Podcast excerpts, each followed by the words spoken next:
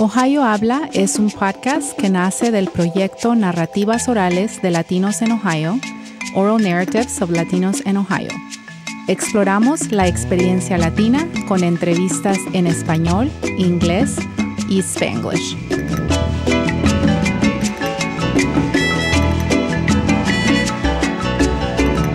Welcome to Ohio Habla. I'm Elena Fowlis. Today I'm talking with Professor Jesus Lara. Dr. Lara is an associate professor at the Knowlton School of Architecture Administration.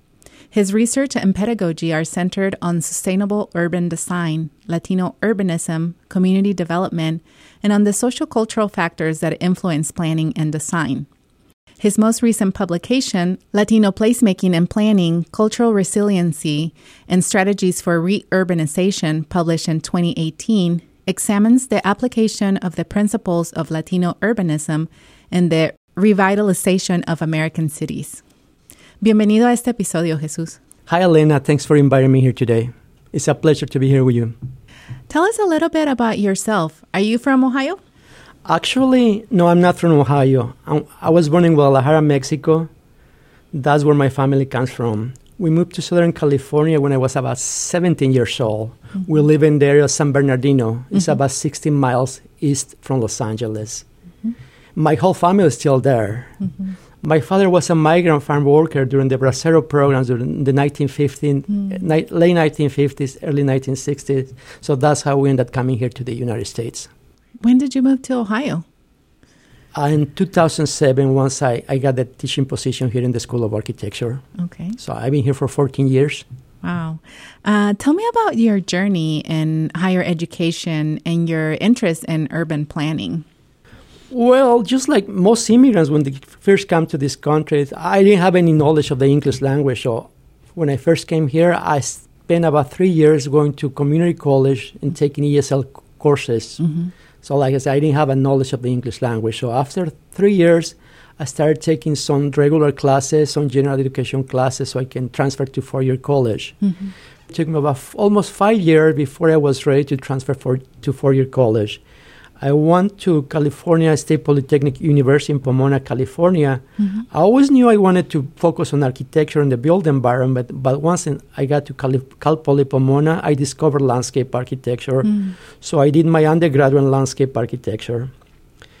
I graduated in 2004. By the time I graduated, the economy was really bad, so mm. I couldn't find a job right away. So I spent three years working in the landscape architecture industry, doing all kinds of jobs. So after that, I decided to go to graduate school. So I went to the University of Southern California for a master's in urban planning and also got a master's in landscape architecture as well. Mm-hmm. But when I was there, I discovered that I wanted to get into academia. Mm-hmm. So I knew to get into academia, you need to have a PhD to teach courses in, my, in the field of planning. So I went to Arizona State University mm-hmm. to, and I got into environmental design and planning PhD program. Mm-hmm. While I was there at uh, Arizona State University, I had the opportunity to go abroad for a year. Mm. I received one of these Fulbright scholarships, and I ended up going to the Netherlands for a whole year to study sustainable urban design practices. Mm-hmm. So that's pretty much how that's amazing. That's yeah. a, gr- a, great journey, uh, and also different places that you've lived, right, uh, in the United States, and you know, also thinking about California, Arizona, and then now Ohio, right? also was in New Mexico before I came here. I spent one semester in the, in University of New Mexico in Albuquerque. I was part of the I was a visiting faculty there for one semester. Uh-huh. And yeah. that's a that's a beautiful place yes, too. it is. Yeah. um, I've always been interested um, in visiting Latino Latina neighborhoods and the areas where I've lived or visit. That's one of the first things I do, um, and I do it because I want to find good and authentic food. Um, reason number one, but also because it reminds me of home. Uh, even when certain neighborhoods might be distinctly of a heritage different than my own. Um, because I know that I will learn new things, but also see familiar things like panaderia, supermercados, quinceañera shops, and, and things like that. Uh, from informal and formal conversations with the elders of uh, communities like like this, uh, distinctly either Latino or you know uh, other ethnic um, groups, uh, these communities weren't part of the planning process of a city, right? Um, so instead there's a group of people that that come uh, you know from a from a country or a, a, region and they settle in this particular neighborhood. They bring more people of the same country and region and then we begin to see shops services restaurants and even well-established uh, businesses and buildings begin to change their signage um, to include spanish for example. Uh, can you comment on this? What have you found in your own research um, and obviously specific to Latino neighborhoods. Sure, Elena. Actually, all the things that you just described is what is known as Latino urbanism in my field study in urban planning. Mm-hmm. Latino urbanism is an emerging approach to planning, design, and development that responds to the Latino lifestyles, cultural preference, economic needs, and is reflected in the built environment. And these ele- elements are essential for revitalization of our cities and neighborhoods. For mm-hmm. example, socialization, leisure activities, commerce. These are the things that are foundation on the Latinx cultures and they're represented in the built environment. And like you said, actually, this is a bottom-up process that's driven by residents, community leaders, and nonprofit organizations. Mm-hmm. And this process needs to be recognized and integrated as part of the formal planning process. So because there are so many benefits, and some people, especially policymakers, that are aware of these benefits. So mm-hmm. that's what I'm trying to do here. Right, right. So I don't know if you're familiar here, the closest um, or maybe more intentional way of what I think, and, and obviously you can correct me if I'm wrong. Uh, you're you're the the expert here, um, but um, uh, the Cleveland area, the La Villa Hispana, right? There is an area in Cleveland that has been uh, traditional Latino, right? Historically, the Puerto Rican community, um, you know, was there, um, and it is going through a process of economic development, um, highlighting the community that has been there historically, but also building in uh, new um, uh, shops, services, things like that. Um, and I, you know, and, and just learning uh, from it myself, and um, and from visiting, you know, other cities that with a, with a sim- similar pattern, I really am interested in in how this the community or the city is responding to um, maybe an already established community. Um, what what experience do you have with uh, maybe looking at different neighborhoods, either here in Ohio or in other parts? I, I think first is really is really important to understand what people why people move to specific areas, specific locations. Mm-hmm. Talking to research, doing during my research, talking to local residents, there's a series series of elements that need to be present for people to move into these areas. 1st mm-hmm. there have to be jobs available. Mm-hmm family, friends, and people with similar backgrounds. This is what is referred as chain migration. Mm-hmm. So it's important that these elements are present. Also, they move to these areas because of property values are affordable and they can rent or buy a home. Also, they have access to public transportation. Mm. When immigrants first come here to the United States or they move from other parts of the country, they look for these characteristics and qualities. Right in general, it's really difficult for them to afford a car, so they need to move to locations where there's public transportation available mm-hmm. and jobs that are close by. Mm-hmm. So that's why they move to these specific areas, specific neighborhoods through in different cities. And when they move to these areas, actually, there are research that has shown the immigrants can help to revitalize neighborhoods. Mm-hmm. For example, we can talk about revitalization of the Bronzeville in Chicago, mm. Fillmore and Mission District in San Francisco, the Broadway District in Los Angeles, Little Saigon in San Diego. Immigrants have contributed to make these places more livable because they bring their culture, they bring their business, they contribute to the economy, and they mm-hmm. create jobs as well. Mm-hmm. Mm-hmm. Great. Um, I do like um, to see, you know, what's happening, uh, for example, in places like like Cleveland and here in Ohio, in Columbus, where we are, um, looking at the different neighborhoods that that um, I mean, we have. You know, on the west side here in Columbus is a distinctly Latino neighborhood, but we also see um, little pockets, right, uh, everywhere in the city. Uh, and it's interesting that you you mentioned transportation. I remember having a conversation.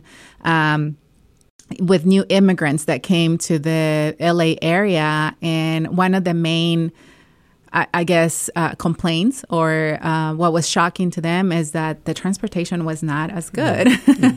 uh, you know, versus places like San Francisco, for example, yeah. right?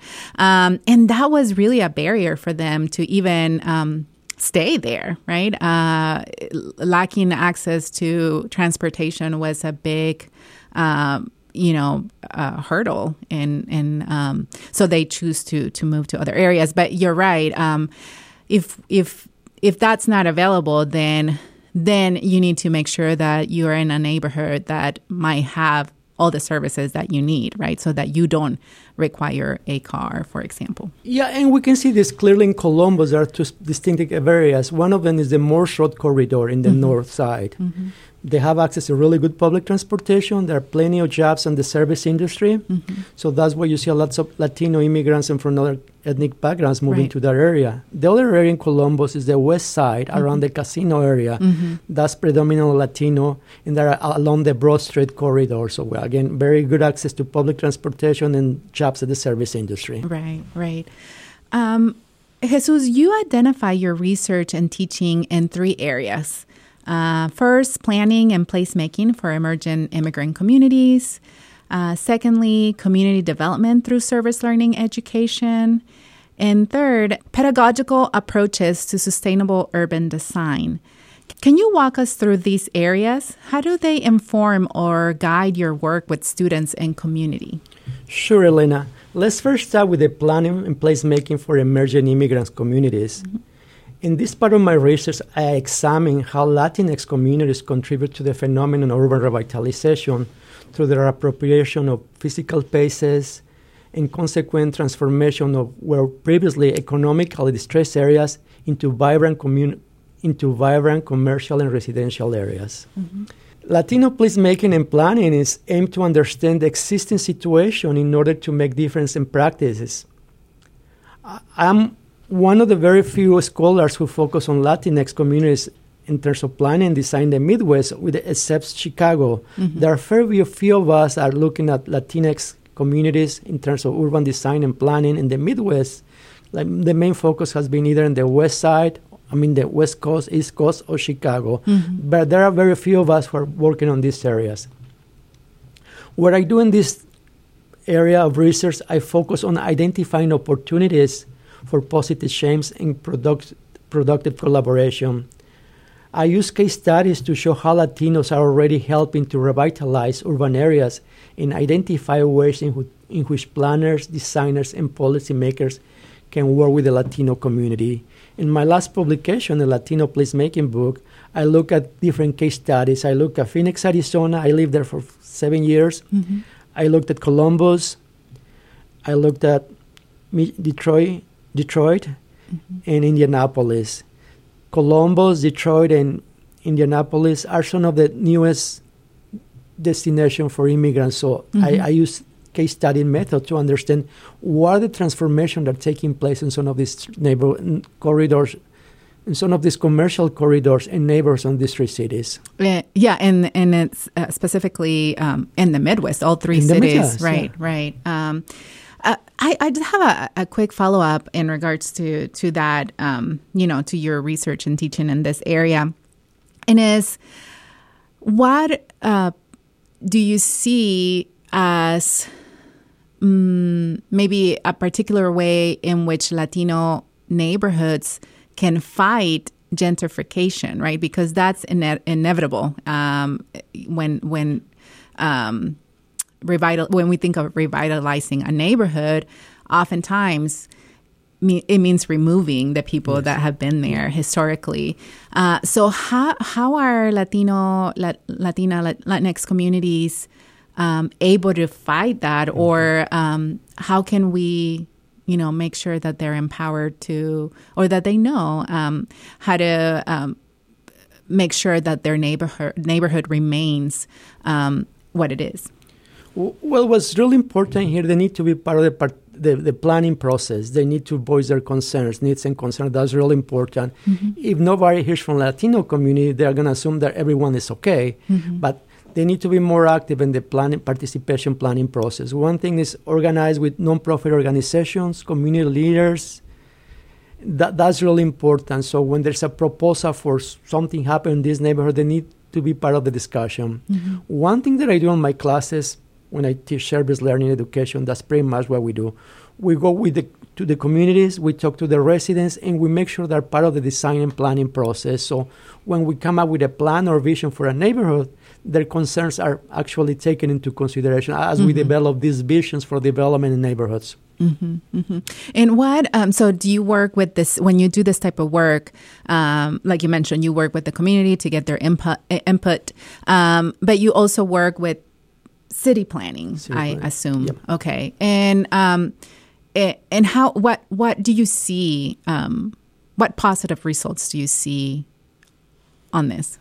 Actually, this goes into my second area of research, sure. which is community development through service learning education. Mm-hmm. This has been instrumental to development of my teaching, research, and community service. I practice a community engaged pedagogy allow, that allows students to get understanding of relevant design theories, policies, and planning processes as we work with different public agencies, nonprofit organizations, and community groups It's not just teaching here in the classroom. The idea is to get students involved in the process, come out to the community, and get to know who lives there and mm-hmm. immerse in the community. We don't live there, so we have to rely and depend on what we get from input we get from their local residents. So that's why it's really important that the students get to know the residents, immerse in the community.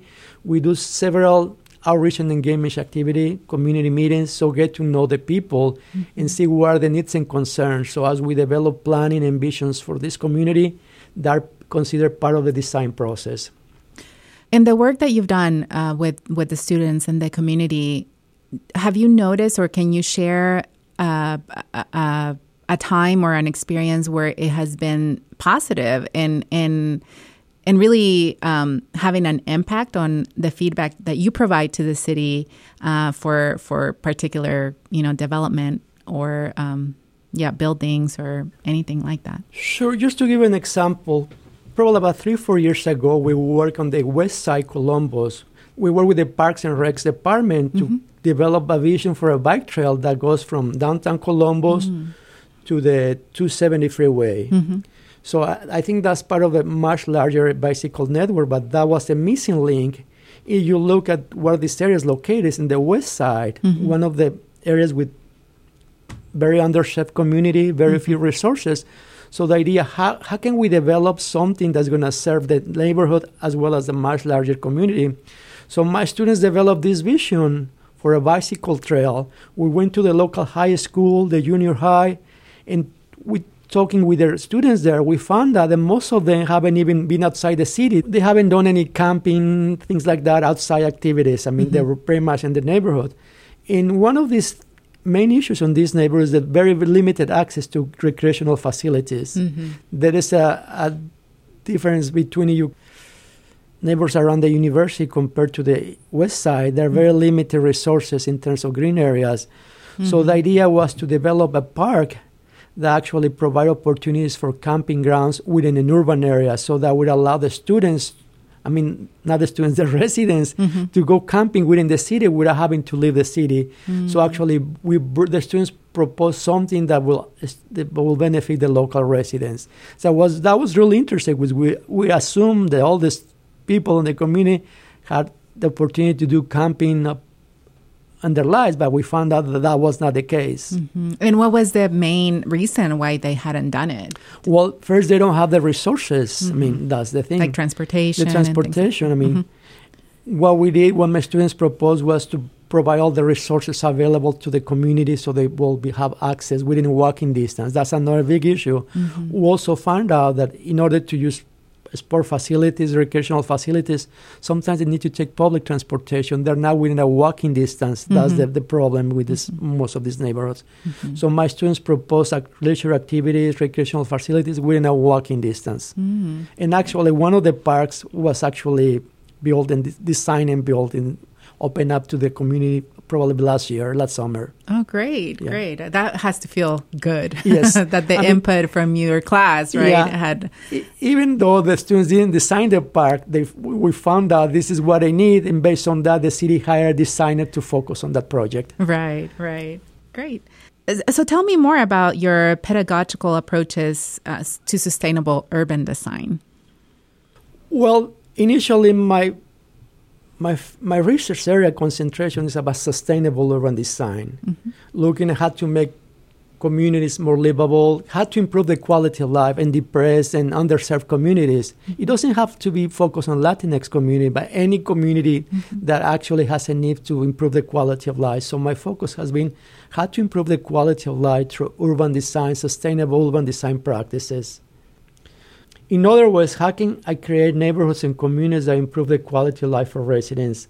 This is what is known as restorative urban design. Mm. It's a new planning approach that targets responsible development and redevelopment of urbanized areas for both equity and sustainable perspective. Like I said, for the past 14 years, I've been teaching the Service Learning Studio. What I do, I take my students to the community. Every community is different. I mean, mm-hmm not all the solutions fit all the communities. So right. every time we do some of this service learning studio, the focus has to be different. For example, on the west side, we focus on recreational facilities and access to green infrastructure. When we work on the Morse Road corridor, the idea how, how to improve the quality of life for pedestrians. This mm-hmm. is an area that's highly commercial. There are f- lots of immigrants moving and living in that area. lots of traffic. Lots of traffic. Mm-hmm. How to slow down that traffic to mm-hmm create safety zones. So that was the focus of that studio. Well, the studio's topics are diverse. We need to find out what are the needs and concerns of the community, and we focus on that area. So the topics are always different, and we, we focus on the specific solutions for those topics. But again, the most important component here is that we take the the input from residents, mm-hmm. and with their help, we develop these visions. We develop a sustainable plan for the west side, and then we go back to the community, present their findings, and get their feedback. It's not only the, the, the business leader, the people who lead there, everyone involved in the process. We get to have their input, and that's reflected in the, the visions that we generate for these communities. Right. Uh, Jesus, when I think of sustainable urban design, um, I also think of maybe abandoned buildings that are that are, you know. Uh, revitalized. There are remodeled and put to use you know for either housing or or uh, commercial purposes or you know things like that. Is that part also of um, the sustainable design it that is. you mentioned? Yeah. It is. It's a major part and actually this reflects in a latinx community. Like i said they tend to move areas where rents are low and affordable so they can start their own businesses. For example if you look at the west side columbus mm-hmm we used to have the big mall there. Mm-hmm. It's closed down. Mm-hmm. It's just no businesses. There's no revenue, tax revenue for the city. And then we have La Plaza Tapatía next mm-hmm. to there, which is Latino supermarket. I was just there last night. I go there regularly. So people don't understand, even though the, the mall is not generating any taxes, any revenue for the city. If you look just one block away from the mall, we have the Plaza Tapatía, mm-hmm. which is generating business in areas that have been dilapidated and abandoned, they retrofit you know, all, all buildings for new purposes. Mm-hmm. That's one thing the Latinx community are really good when they come to these neighborhoods, they revitalize their, the neighborhoods. They retrofit the houses, they have their businesses, and they live above those businesses. Mm-hmm. So that's really important. Mm-hmm. They're providing a service to the community, they're generating jobs, and they're generating income not only for themselves, but also for, for the community. Right. Um, and, and, what you mentioned too is, is, is, key, right? That, that they're not necessarily looking for new buildings or, or, or building, right? Uh, new construction. Um, they actually move into already existing building uh, buildings and, um, and uh, find a home there or a business, a home for their business. Mm-hmm. And that's one thing that I'm trying to do here with the Latinx studies the, the, the city officials and the pro- they need to know this is something that is happening and it, it benefits everyone. Why not formalize the process? And why not make this process easier for Latinx community to retrofit some of these businesses and establish their own provide incentives, right? Provide incentives. Yeah, yeah I mean, for abandoned yeah. buildings, for example. Mm-hmm. Like I said, the main goal here is to make people aware that this is something that benefit uh, everyone and provide the resources that are needed to continue to the pro- to continue facilitating the process. Right, right. Uh, Jesus, is there anything else you would like to add uh, to our conversation about your work or your future research? Well, one thing that I will say is important not to under- underestimate the power of culture when it comes to revitalizing cities. Mm-hmm. This is really, really important. For example, when Latin communities moved into these neighborhoods, they bring their culture with them, their right. colors, their food, their music. This is something that makes cities more li- livable. Mm-hmm. This is part of the DNA culture of Latinx people. So mm-hmm. when they come to the United States, we don't have those plazas, the big big squares. Right. So they have to modify everything around them, and that's how they create more livable communities and revitalize some of these neighborhoods. So don't underestimate the power of culture when it comes to revitalizing processes. You know, I just want to add that you just made me think about las plazas, no, the squares, and the importance of that in, in many of our Latin American countries. And I do hope in the future that's part of the planning process uh, as we revitalize um, or support uh, Latinx neighborhoods around cities and, the Midwest and elsewhere. Thank you so much for this Thank conversation. A todos, gracias por escucharnos y recuerden seguirnos en Facebook y de compartir este podcast con otros. Hasta la próxima.